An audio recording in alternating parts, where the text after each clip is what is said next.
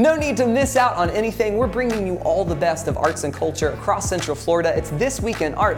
I'm here at the Morse Museum in Iridescence, a celebration, a brand new exhibition opened just in time for the Winter Park Weekend of the Arts. They're bringing it back. It'll be here at the Morse Museum free all weekend, Friday, Saturday, and Sunday. The Cornell Museum, the Bach Festival Society is presenting the vocal group Voktiv with their orchestra. That's going to be a lot of fun.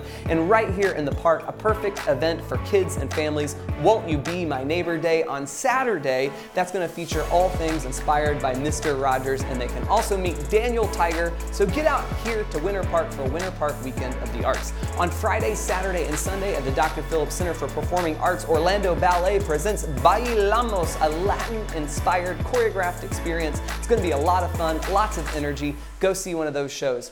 Also on Saturday at the Mennello Museum, it's the Indie Folk Festival. It's a lot of fun, lots of vendors, lots of food, and of course, lots of folk music. It's happening in Lock Haven Park. Go out and experience that. And then on Sunday, it's the Mills fifty Dragon Parade and Lunar New Year Festival. Celebrate Asian culture. Go out and experience that. It starts with a parade at eleven a m It's all in the Mills fifty district. As you can see, there's a ton happening all across Central Florida. Go out and live a life of creativity and adventure.